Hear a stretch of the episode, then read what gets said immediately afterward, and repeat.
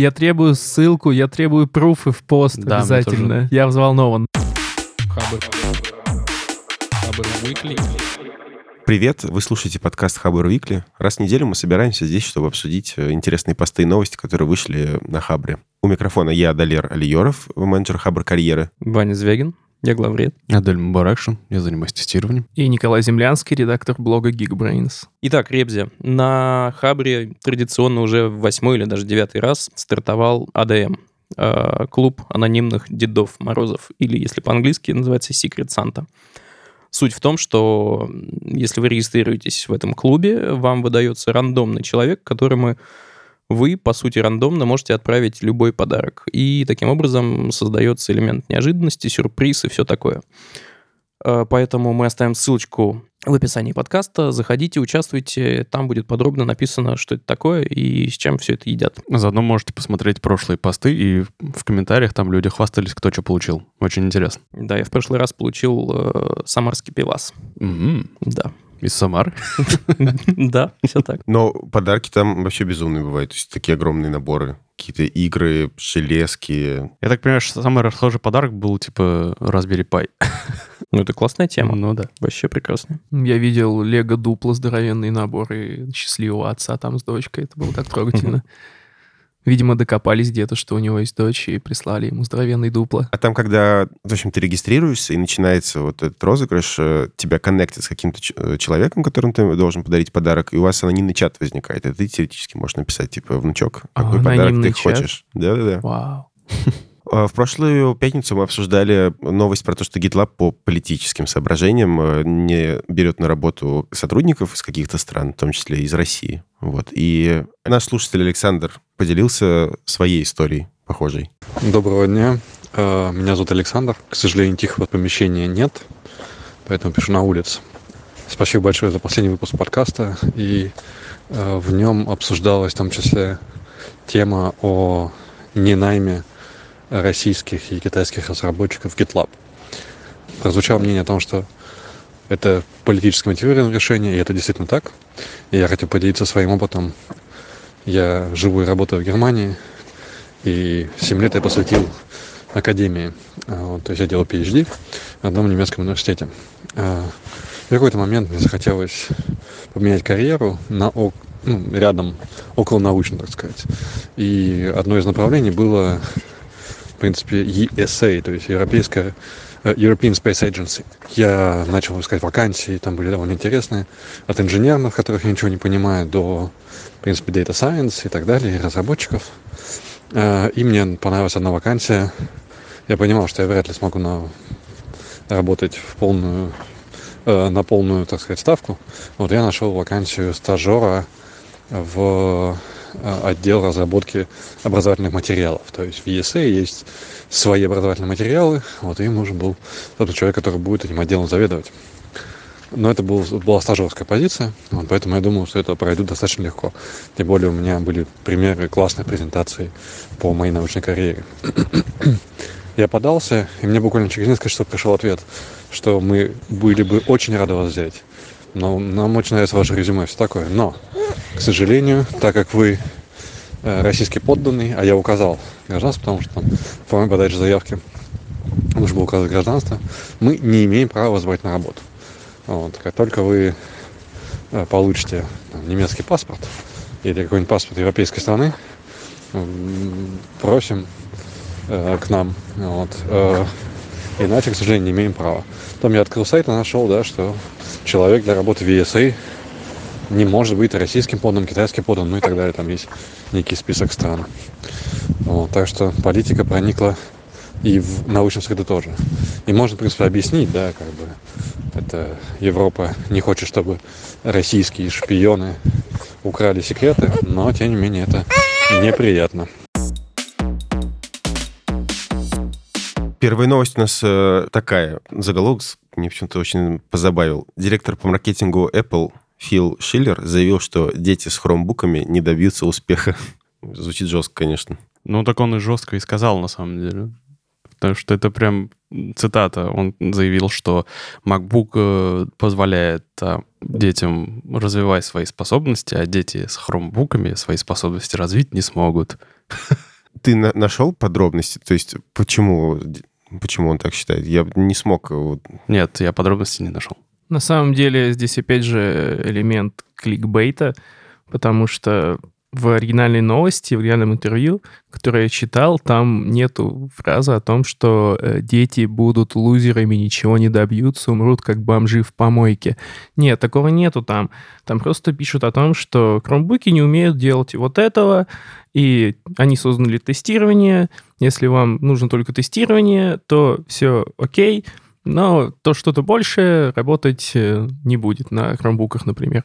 То есть довольно нейтральная, пиарно выверенная фраза, но ее переколбасили в заголовке просто в какую-то дичь. Ну, так часто бывает. Ну, знаете, в комментариях правильно отметили, что дети, которым родители способны купить MacBook, скорее всего, с большей вероятностью добьются успеха, чем дети, которые не могут себе его позволить. Тут э, интересно то, что сейчас вся почти работа у большинства людей, мне кажется, ведется в браузере. То есть ты там можешь делать дизайн в фигме, даже какие-то, какое-то видео обрабатывать, делать презентации. Короче, почти все свои э, потребности можешь делать в браузере. А Chromebook, по сути, это большой, мощный браузер. И вот... э, А Chromebook способен запускать приложение под Android. Еще, да, добавок. А там наверняка есть какие-то интересные образовательные программы, типа, не знаю, по анатомии и так далее.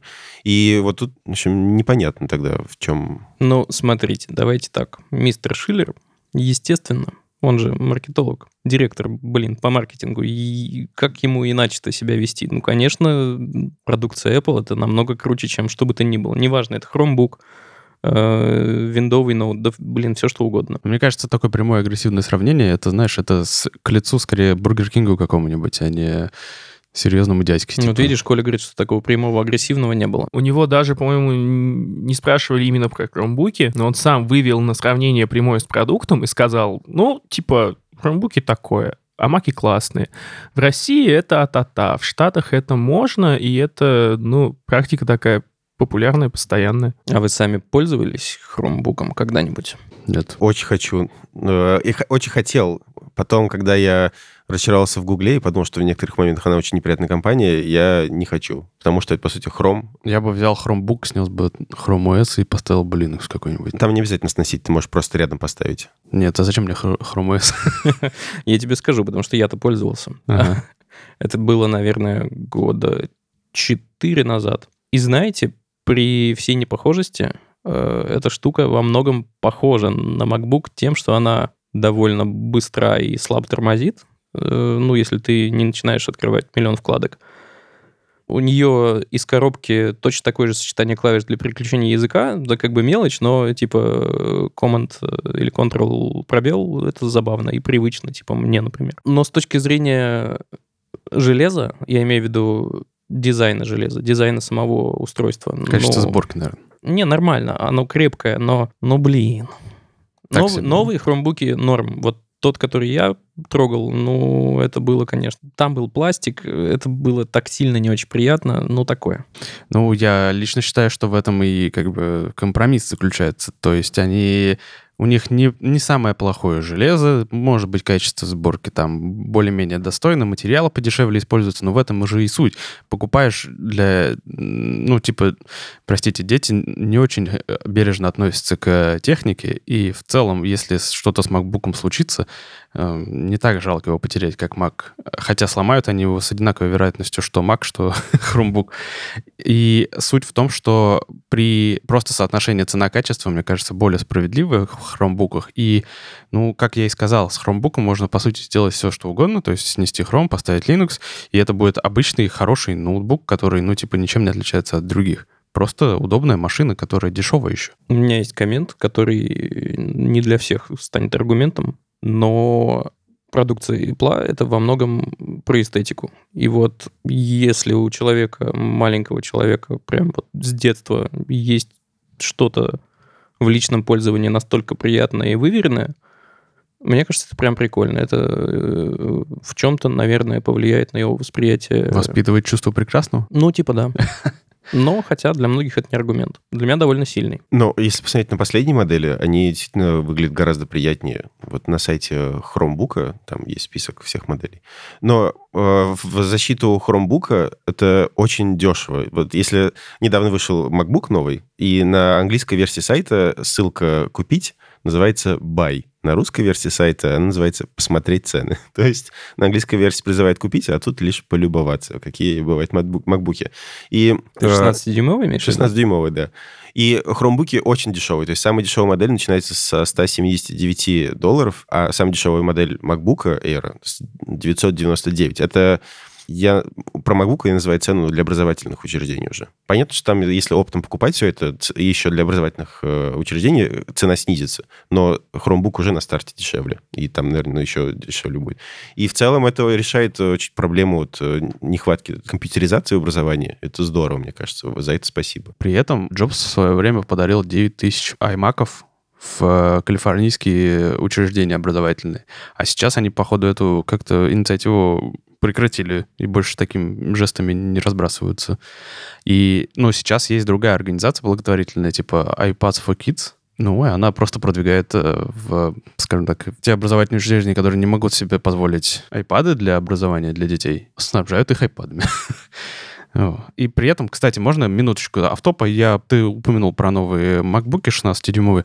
Господи, как там это первый MacBook, в котором, вот, судя по всему, нормально сделана клавиатура. Боже, кто тот человек, который придумал отдельную кнопку Escape от этого тачбара? Я хочу его расцеловать. Ну, наконец-то они додумались до этого. Там, там отдельная аппаратная кнопка, да? Да. Да. Да, это кайф, это И приятно. стрелочки нормальные. Стрелочки нормальные, не вот эти сдвоенные. Но у тебя, у тебя что, у тебя тринашка? Да, да. 16-дюймового мне, конечно, не видать, но, господи, какая там, наконец, классная клава. Ну, да, Escape — это отдельная боль. Я тоже переехал на MacBook с этим тачбаром, да, как он называется правильно, и ну, по дефолту я печатаю, заканчиваю печатать, кладу руку на клавиатуру, и какой-то из пальцев у меня оказывается на тачбаре. Наверняка это будет э, вот где-то вот в районе эскейпа. Ну и все, и капец. И у меня все слетает, меняются картинки. Я такой, боже, боже, а, это просто рука на тачбаре.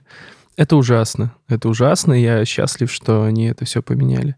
Потому что какие-то вспомогательные штуки на тачбаре можно терпеть, но escape.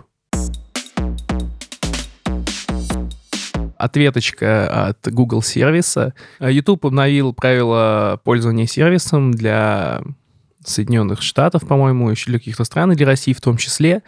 И э, написал там э, довольно мутную формулировку, привел, э, что типа если ваш аккаунт не- представляет коммерческой ценности для нас, то мы можем э, их нахрен блокировать, и вы больше никогда к ним не получите доступ. Вот. Это, ну, эта формулировка выглядела э, довольно стрёмно, хотя не вполне однозначно. И, разумеется, все взбеленились, была новость на Хабре, но довольно быстро YouTube пошел на попятную и сказал, что типа, не, ребят, мы просто будем вырубать какие-то наши частично внутренние сервисы, потому что они не рентабельны больше, а не-не-не, типа ваш user experience не пострадает. Но вот как раз э, здесь, наверное, скорее проблема копирайтинга какого-то, потому что можно было бы сделать более прозрачную формулировку при желании, а так какой-то получается бэкдор в соглашении, что ли, не знаю. В общем, YouTube тоже плохо себя ведет, и мне не нравится это. А еще блогеры в видео для IGTV в Инстаграме не имеют права говорить о социальных проблемах, выборах или политике в роликах. Это ужасно. Зачем? Зачем запрет или зачем говорить? Зачем цензура, да? Ну, потому что IGTV — это Инстаграм, Инстаграм — это Фейсбук, а у Фейсбука все и так, не слава богу, сейчас. Ладно. Че, погнали дальше. Следующая новость называется... Статья называется «Резюме глазами интервьюера». Ее написала фронтенд-разработчица Тинькофф банка под ником Юлия Царева. И она рассказывает, э, как она, ну и, соответственно, как в Тинькофф банке принято, э, нанимает людей на работу. И статья отвечает на три вопроса, типа, на какие моменты они обращают внимание, прежде чем пригласить человека на интервью, Э, что, вопреки вот, популярным каким-то мифам о поиске работы, наоборот, не оказывает никакого влияния на их решение, и что делать, если нынешнего опыта вам объективно не хватает, чтобы собеседоваться. И в целом э, главная мысль, то, что объяснить вообще логику найма, чтобы это не казалось какой-то магией. Вот. Ну, э, краткое резюме, собственно, о чем э, пишет Юлия. Первое, то, что поясняйте свой опыт работы, не просто указывайте место работы и э, какой-то, как- ну, свою должность, а еще можно написать краткое резюме, то есть какие вы технологии использовали, какие у вас были достижения, э, какие задачи решали, но с достижением надо быть аккуратнее и пропускать через фильтр какой-то адекватности, Э, не писать туда все подряд. Будьте аккуратнее с частой сменой работы, потому что ну, работодатели обращают внимание, когда человек там несколько раз подряд менял работу и работал там, там меньше года, например. То есть это может быть и неплохо, но вам бы хорошо порефлексировать и понять, почему вот э, у вас так происходит. Э, Ну, может быть, иметь какое-то для себя объяснение, ну, или для работодателя. Если у вас нет опыта, то проходите курсы, указывайте эти курсы в, в резюме, там, не знаю, Яндекс Практикум, Skillbox и так далее. Начните делать какие-то домашние проекты и тоже указывайте ссылки на них э, в своем резюме. Ну и прикладывайте ссылки на какие-то профильные сообщества, там, для разработчиков, например, GitHub, где ваши проекты лежат, у дизайнеров это может быть там Dribble или Behance. Ну и еще не парьтесь сильно по поводу образования, потому что оно не всегда решает на то, будут э, вас брать на работу или нет. У меня, например, э, спрашивали только из любопытства, просто чтобы понять, где я там, э, чем жил. Вот, такая статья. Э, К вам, ребята, у меня вопрос. Вы вообще хоть раз делали такое резюме? У вас было? Конечно. Я делал резюме, да. Бывало такое. Слушайте, резюме у меня было, но я им ни разу не воспользовался. А в предпоследний раз это было вообще не резюме, а вольный рассказ о себе, который я захостил на тильде и расшарил в Facebook. И, в общем, так нашел работу. Прикольно. Да. Не, у меня все прям чин-чинарем обычно на HeadHunter тоже. Довольно сложно из всего этого, кстати, вычленять какие-то свои достижения. Типа у меня еще куда ни шло, я там могу написать, что мы подняли там информационный ресурс, там у нас были классные проекты, интервью, то да сё. Но вот когда у тебя какая-то текучка, возможно, когда ты на довольно низкой должности, какой-то там джун, который просто там кодит, кодит и кодит чего-то, э, какой-то громадный монолит, то сложно выделить какие-то достижения конкретные, если ты проработал, например, там года два или год. Вот здесь э, даже у меня были иногда затыки, потом я просто стал немножко наглее в формулировках, да. Но, типа, если говорить о специалистах э, низкого уровня, то, конечно, сложно, да. То есть у вас не было вот этого стрессоустойчивый и уверенный пользователь ПК, Windows? уверенный пользователь ПК. Меня это вот формальное резюме у меня было, там условно я закончил э, институт и пошел искать работу. И вот всю эту чертову стрессоустойчивость, коммуникабельность и прочие бла-бла-бла мне, мне еще тогда казались э, отвратительным. У меня есть прям полноценный такой специально отдельный файл, там в Google Доке я себе сделал с резюме, вот прям отдельно. Я не... Я закрывал все свои профили там на HeadHunter и так далее, потому что, ну, честно говоря, как-то очень странно там, странные люди там в основном клюют на мой профиль. Скинь свои фотки. Да, да, типа... Мы хотим нудисов. Не-не, я просто... Там просто. Меня прям заколебывают люди, обычно из финансовых э, сфер. Э, Я прям просто закрыл Я профиль. такой, не хочу в банк. Не хочу в банк. И, соответственно, у меня есть отдельный э, cover letter, отдельный, то есть это как, ну, как это, как оно называется по-русски? Сопроводительное Что, письмо. да. Во, да. А, и все чин-чинарем. Я вот с недавних пор, вот, как бы сказать, есть вот тенденция ругать Microsoft за то, что они портят все продукты, которым касаются. А вот с GitHub они поступили хорошо. Единственное нововведение, которое они сделали, оно прям разительно поменяло мое отношение к GitHub. Они дали возможность э, бесплатно делать репозитории приватными. Это супер классно, да. Вот. И после этого я начал э, по-другому смотреть на GitHub. Я переоценил, ну, переоценил свой взгляд на него, и я начал его приводить в порядок. То есть я сделал, я скрыл в приват э, репозитории, которые у меня просто... Раньше GitHub я пользовался просто как свалкой. Ну, то есть я туда загружал то, что я не хочу потерять. Но э, оно мне больше никогда не понадобится, скорее всего. А сейчас я выделил там себе свой несколько э, проектов, которые мне не стыдно показать людям. Я скрыл все, что стыдно показать людям. И теперь, наверное, я могу пользоваться еще и GitHub и показывать, что я умею и как я пишу код. Вот это хорошее достижение.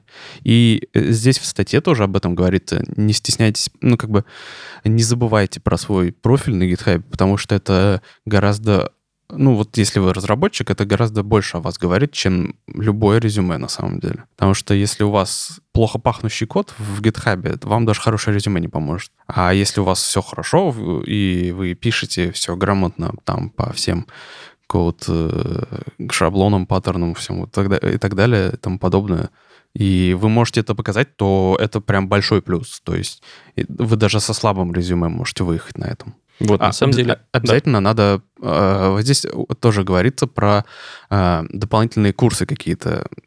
Это, этим тоже не стоит пренебрегать. И в некоторых случаях, как, например, на курсе есть множество полезных курсов, которые вообще говоря, бесплатные, но, скажем так, чтобы получить сертификат, э, подтверждающий его прохождение, надо, конечно, немножко заплатить. Так вот, не, ну, типа это, не стесняйтесь этим хвастаться, если вы вдруг через это прошли. У меня очень сильно зудит уже минут пять э, немножечко сказать про Geekbrains. Ну, немножечко скажи. Но, в общем, приходите учиться на Geekbrains. У нас, у нас лично подвел. Не так же нативно. А, а вы знаете, можно учиться и на не только на Курсере, а, например, на сайте Geekbrains. Так лучше, давай дальше. Да. Скидки, скидки, новогодние скидки, большие скидки. Ой, ты промокодик, может, для наших слушателей какой-нибудь подгонишь? Привет, это Ваня из будущего. Коля и правда намутил промокод на Geekbrains. Он звучит так. Хабр Weekly. Как им воспользоваться, мы расскажем в описании.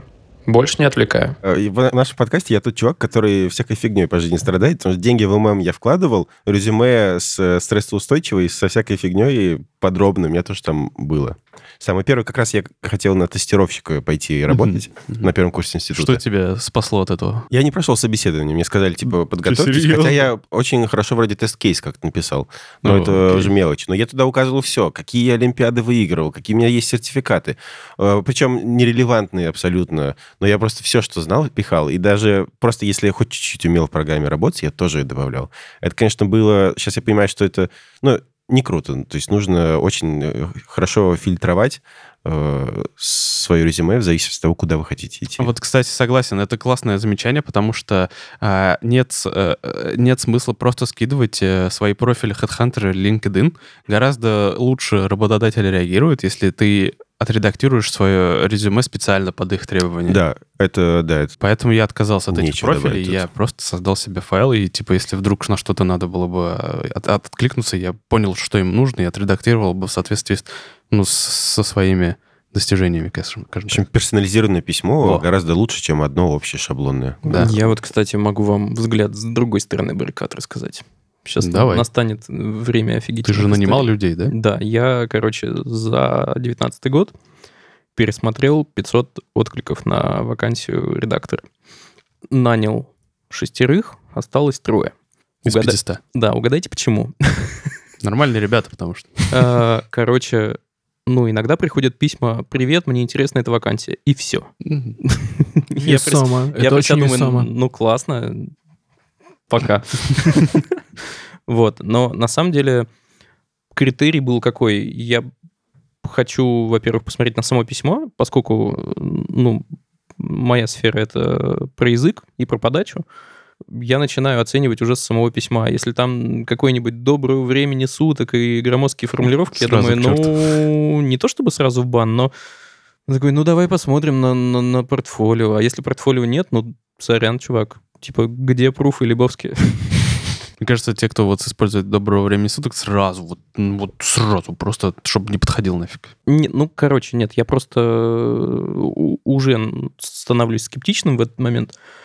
Э, дальше смотрю на портфолио, и все. На самом деле важно, самое важное просто, над чем ты работал, как решал задачи, и чего в решении этих задач достиг. Ну, в смысле, результат. Вот. Вот и все. Если ты просто писал текст, скажи, я написал там тысячу текстов за год. Ну, если ты супер плодовитый, не знаю. Тысячу текстов за год, вот, не знаю, 10 лучших. Я сразу подумаю, чувак, ты молодец, ты структурируешь, ты там выбираешь. Ты не тратишь мое время зря. Спасибо тебе большое. Погнали. Вот. Просто, короче, главное, кредо, будьте адеквашами. От себя, кстати, хотел еще добавить, э, забыл совсем. В этой э, статье, опять же, указывается про вот образование. Есть еще э, важный, скажем так, важный пункт, про который не стоит забывать. Для разработчиков есть огромное количество сайтов с задачками. И очень полезно на них, ну, типа, если у тебя нет какого-нибудь сайт-проекта, на котором ты можешь просто поработать, очень полезно пользоваться сайтами и решать задачки, э, просто для того, чтобы не закостенеть в чем-нибудь.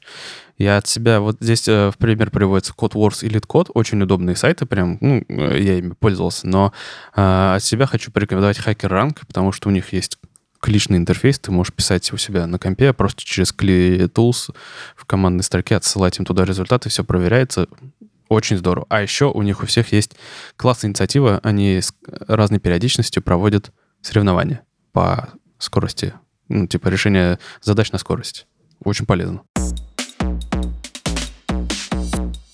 И следующую тему я э, принес я, и она в целом с, ну, очень хорошо продолжает вот эту. Она называется «Зарплатная вилка. Ты шумамы программист» от пользователя Строицкий.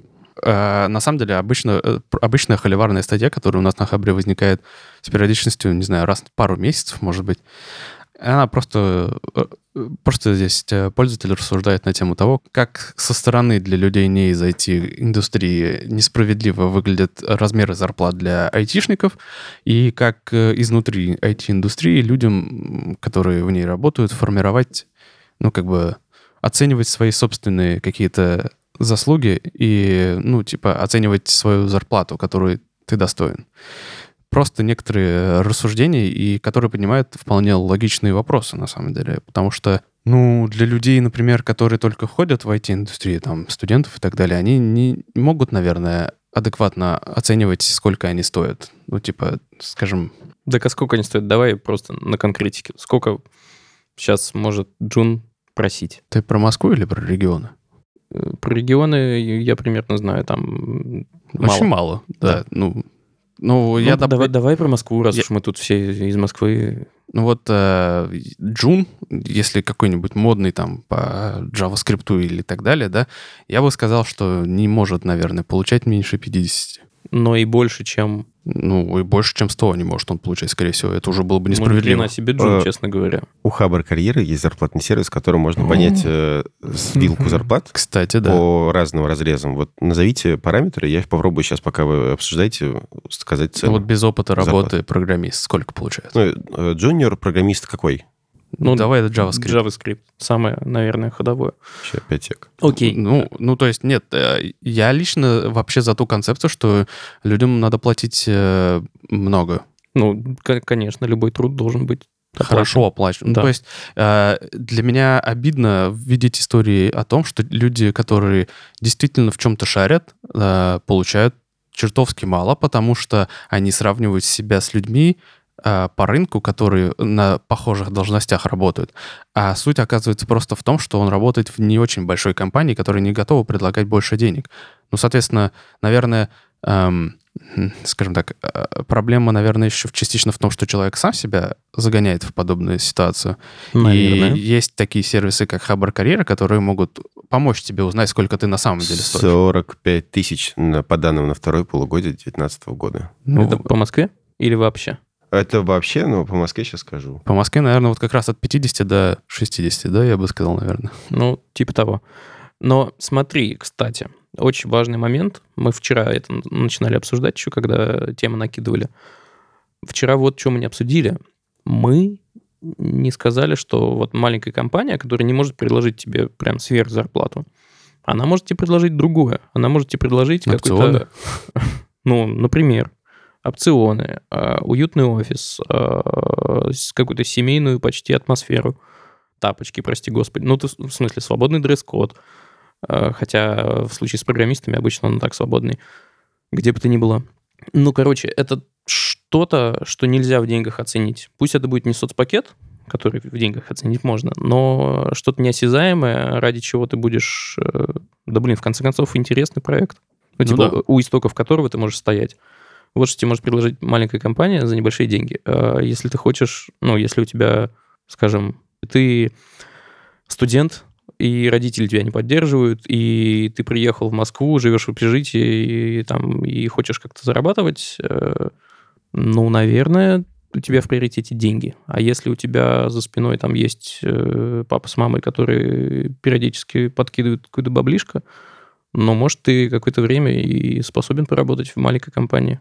Ну, тут, тут все, видишь, мне кажется, не так. По поводу маленькой Однозначно. компании, э, по поводу маленькой компании, мне кажется, ну, лично для меня самый важный плюс был всегда то, что я могу почувствовать себя причастным к делу. То есть не винтиком в машине бездушной большой, а вот прям частью дела. То есть я вижу, кто чем занимается, и понимаю, что без меня оно не зафурычит и ничего не потянет, да. Но, разумеется, приходится жертвовать э, как раз, э, наверное, в зарплате, еще в чем-то. А что касается там уютных офисов и всего такого прочего, э, большие компании уже давно соревнуются в этом направлении. И тут скорее как раз в большой компании с большей вероятностью будет уютный офис, потому что она может себе это позволить. А в маленькой компании, ну, у тебя будет какой-нибудь подвал или безликий бизнес-центр, э, который не будет особо украшаться даже, наверное, потому что на это элементарно нет денег. Хочешь пример? Я бывал и в таких офисах, и в таких. В большом офисе на 3000 человек в open space я бы никогда не повесил вверх тормашками новогоднюю елку под потолок. Правда же? А в подвале я мог себе это позволить. Но- Это было так угарно, чувак. Мы, мне кажется, на месяц, блин, зарядились, когда так сделали. Ну, мне кажется, open space на 3000 человек от этого уже отказываются везде, мне кажется. да. Ну, я имею в виду в оф- в офисе на 3000 человек, open space, конечно, меньше. Ну, ну, Facebook до сих пор работает в большом помещении, типа ангара, open О. space. Э, По поводу, э, простите, что перебил, по поводу зарплат. Э, В общем, JavaScript-разработчики в целом по всем городам 45 тысяч рублей, а по Москве 80 тысяч рублей. Junior. Да ладно. О. Ну, как я и говорил, Два на раза- самом деле. два раза- два раза разница. Это, это- то, что два раза разница, это как раз ожидаемо. А вот, ну, я, типа, думал, что это усредненное значение, типа, 50 штук. Типа, э, в регионах 20, а в Москве 60. Ну, ну а ладно, еще я всегда топлю за то, что твой труд стоит столько, сколько ты за него просишь, просишь и сколько тебе за него готовы, Готовы заплатить, заплатить. скорее. А, и, вот как раз из-за этого, на самом деле, сколько вот компании готовы заплатить, это у людей извне IT-индустрии вызывает вопросы из разряда «А почему так много?» А, Людям со стороны кажется, что IT-индустрия очень сильно перегрета, там айтишники зарабатывают кучу денег, ну, вообще-то так и есть, на самом деле, потому что в сравнении с, например, я не знаю, кем... Врачом. Врачом, да, который более жизненно необходим большинству количеству людей. Вот почему-то они зарабатывают в разы больше. Я не считаю, что это несправедливо. Я считаю, что проблема в том, что врачи мало получают. Да, плюс один. Ну, то есть, ну, э, здесь э, говорится про то, что, например, людям, которые э, извне, например, нефтяной индустрии, им просто понятно, почему нефтяники больше зарабатывают. Хотя, казалось бы, в чем на самом деле разница? Это очень прибыльный бизнес, как и IT-индустрия, это очень прибыльный бизнес. В нефтяной индустрии крутится большое количество денег, соответственно, те, кто в ней работает, получают много денег. И в IT-индустрии то же самое. То есть, лю- но люди почему-то не могут как-то вот э, какую-то параллель провести, чтобы их сравнить. Им кажется ненормально, что айтишники больше получают. Один универсальный совет. Не смотрите в чужой карман, а думайте о себе. Вот, и, и тогда вопросы перестанут возникать. Ну, блин, ну честно, ну как- какая мне разница? Ну, еще скажи, чтобы люди никогда не сплетничали и не обсуждали других. Было бы классно. Ну, а зачем нужны подкасты тогда? Если вы, вот вы часто обсуждали в своих разговорах книгу «Сапиенс», а, и вообще-то главная идея этой книги в том, что вообще все развитие человечества пошло из-за необходимости в слухах. Распространять слухи. А я, я другую главную мысль оттуда вынес. Ну, нет, вообще все развитие культуры якобы именно в этом заключалось. А у тебя что? Я скорее не о причине, а о том, что сделало это возможным. Типа все, что нас сейчас окружает, это благодаря тому, что у людей есть воображение, и они могут им, ну, они могут создавать некое коллективное воображение.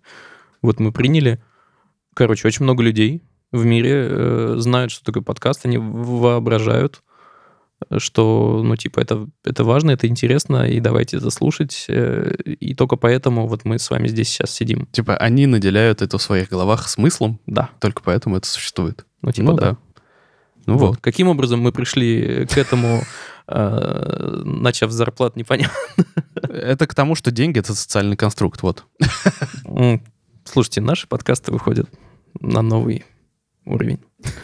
Типа, я думаю, что надо за- за- заканчивать эту тему фразой о том, что э, достигайте дзена, и вам не понадобятся деньги, и не, не придется обсуждать.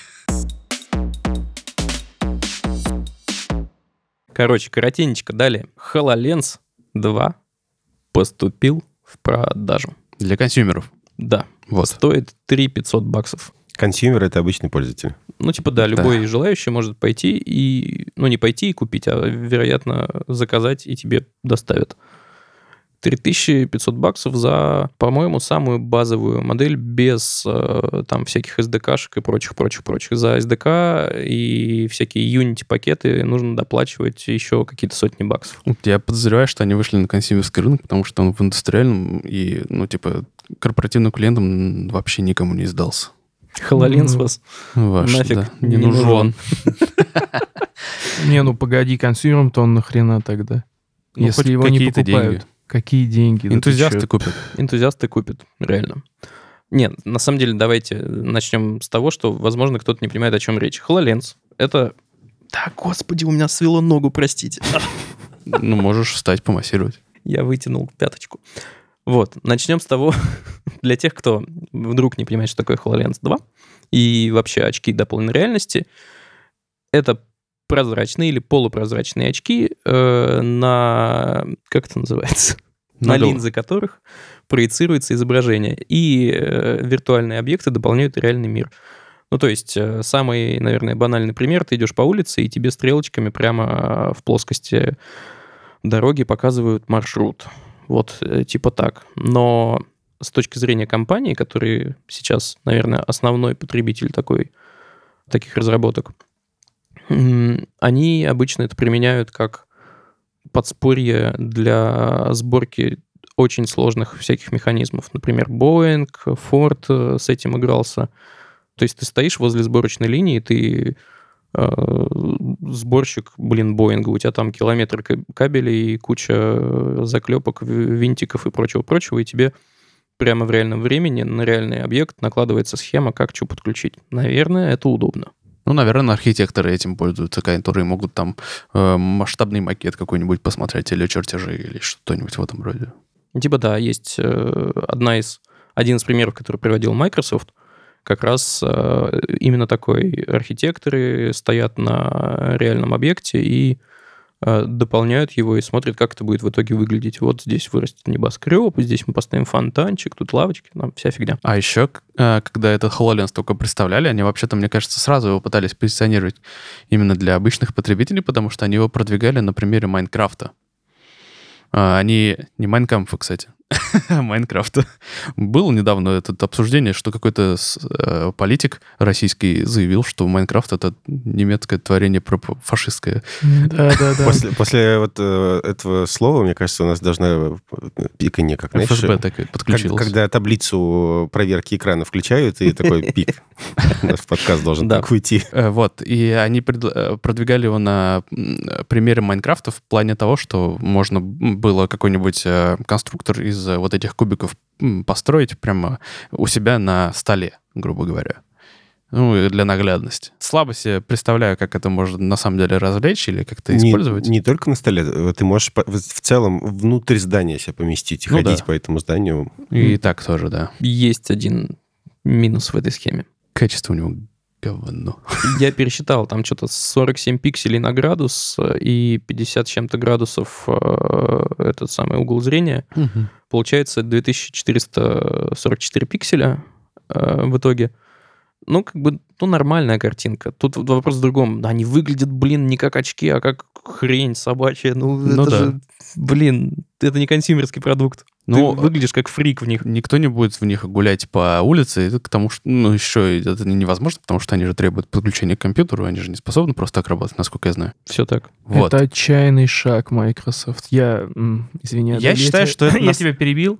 А, Договори, ладно, договори. Я считаю, что это просто такой же статусный продукт, как, например, Galaxy Fold, вот.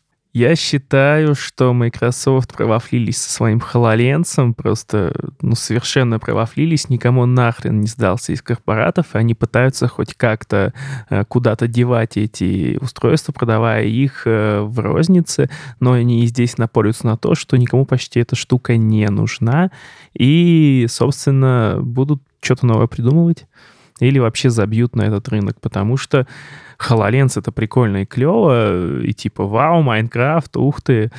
Ну, нифига не пошло, и это просто отчаянный шаг Microsoft. Может быть. Мне Ну, кажется, это сможет пойти только в том случае, если это будет в форм-факторе обычных очков.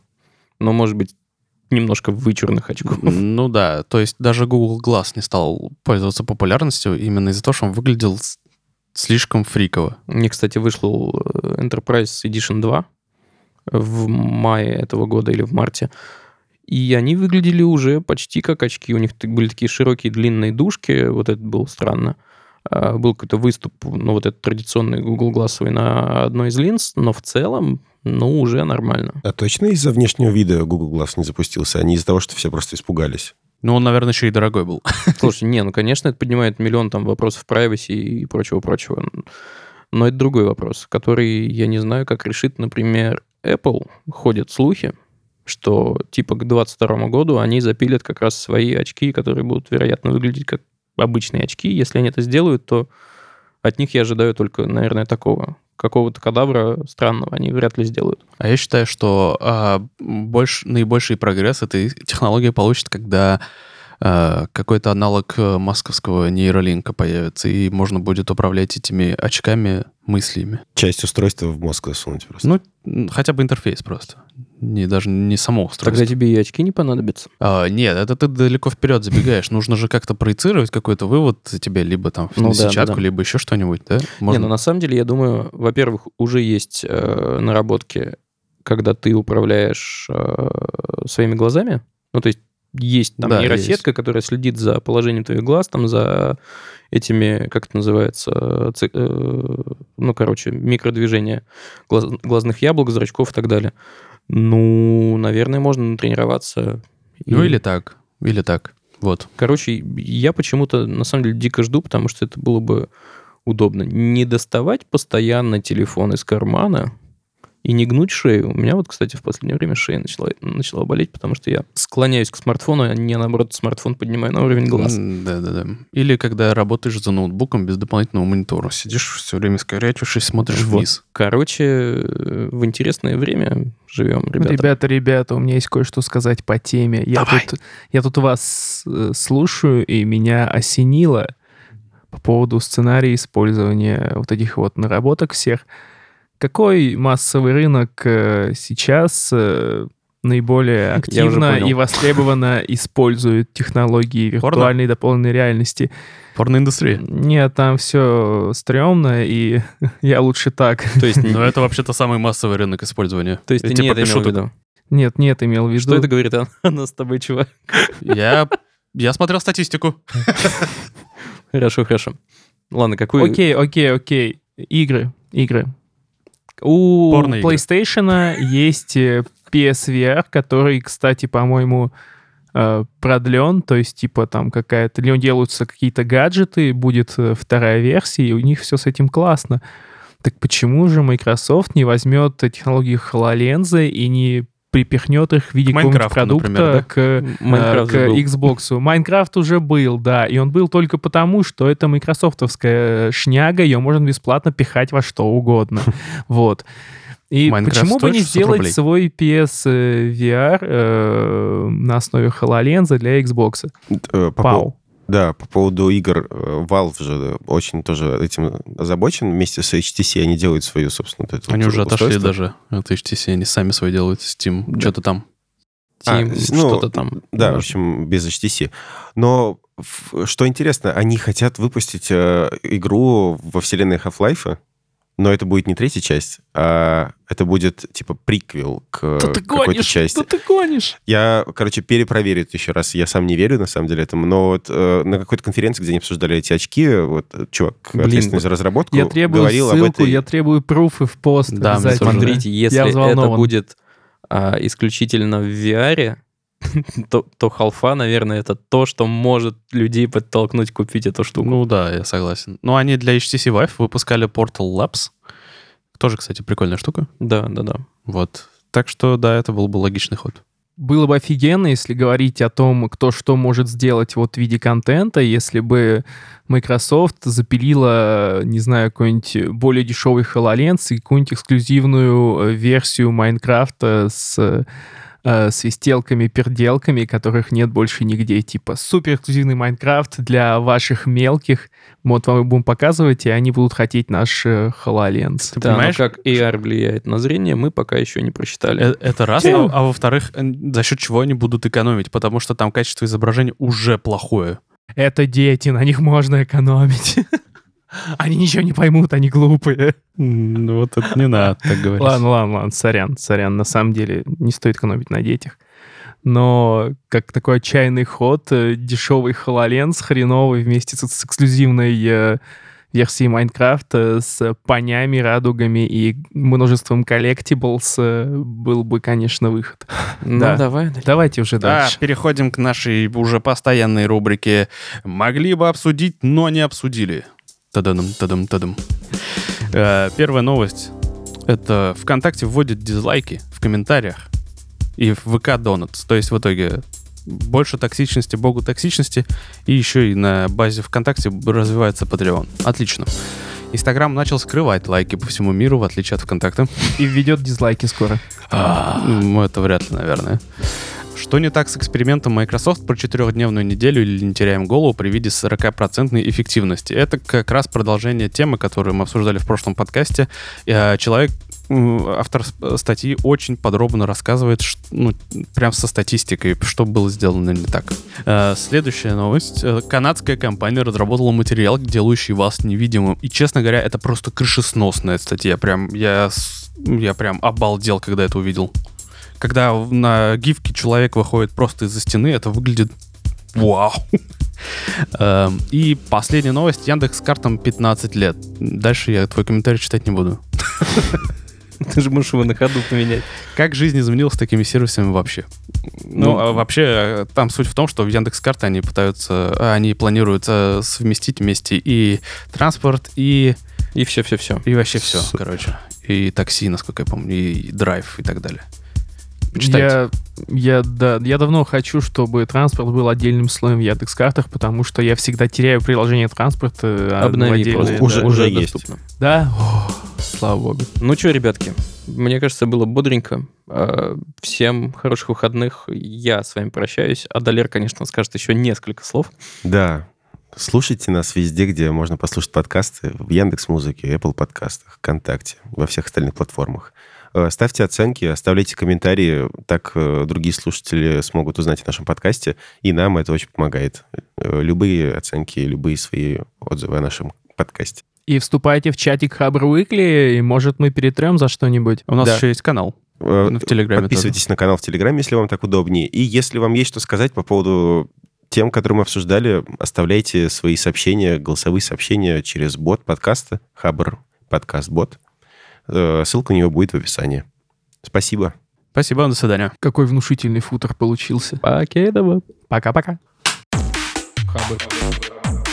Хабр Weekly.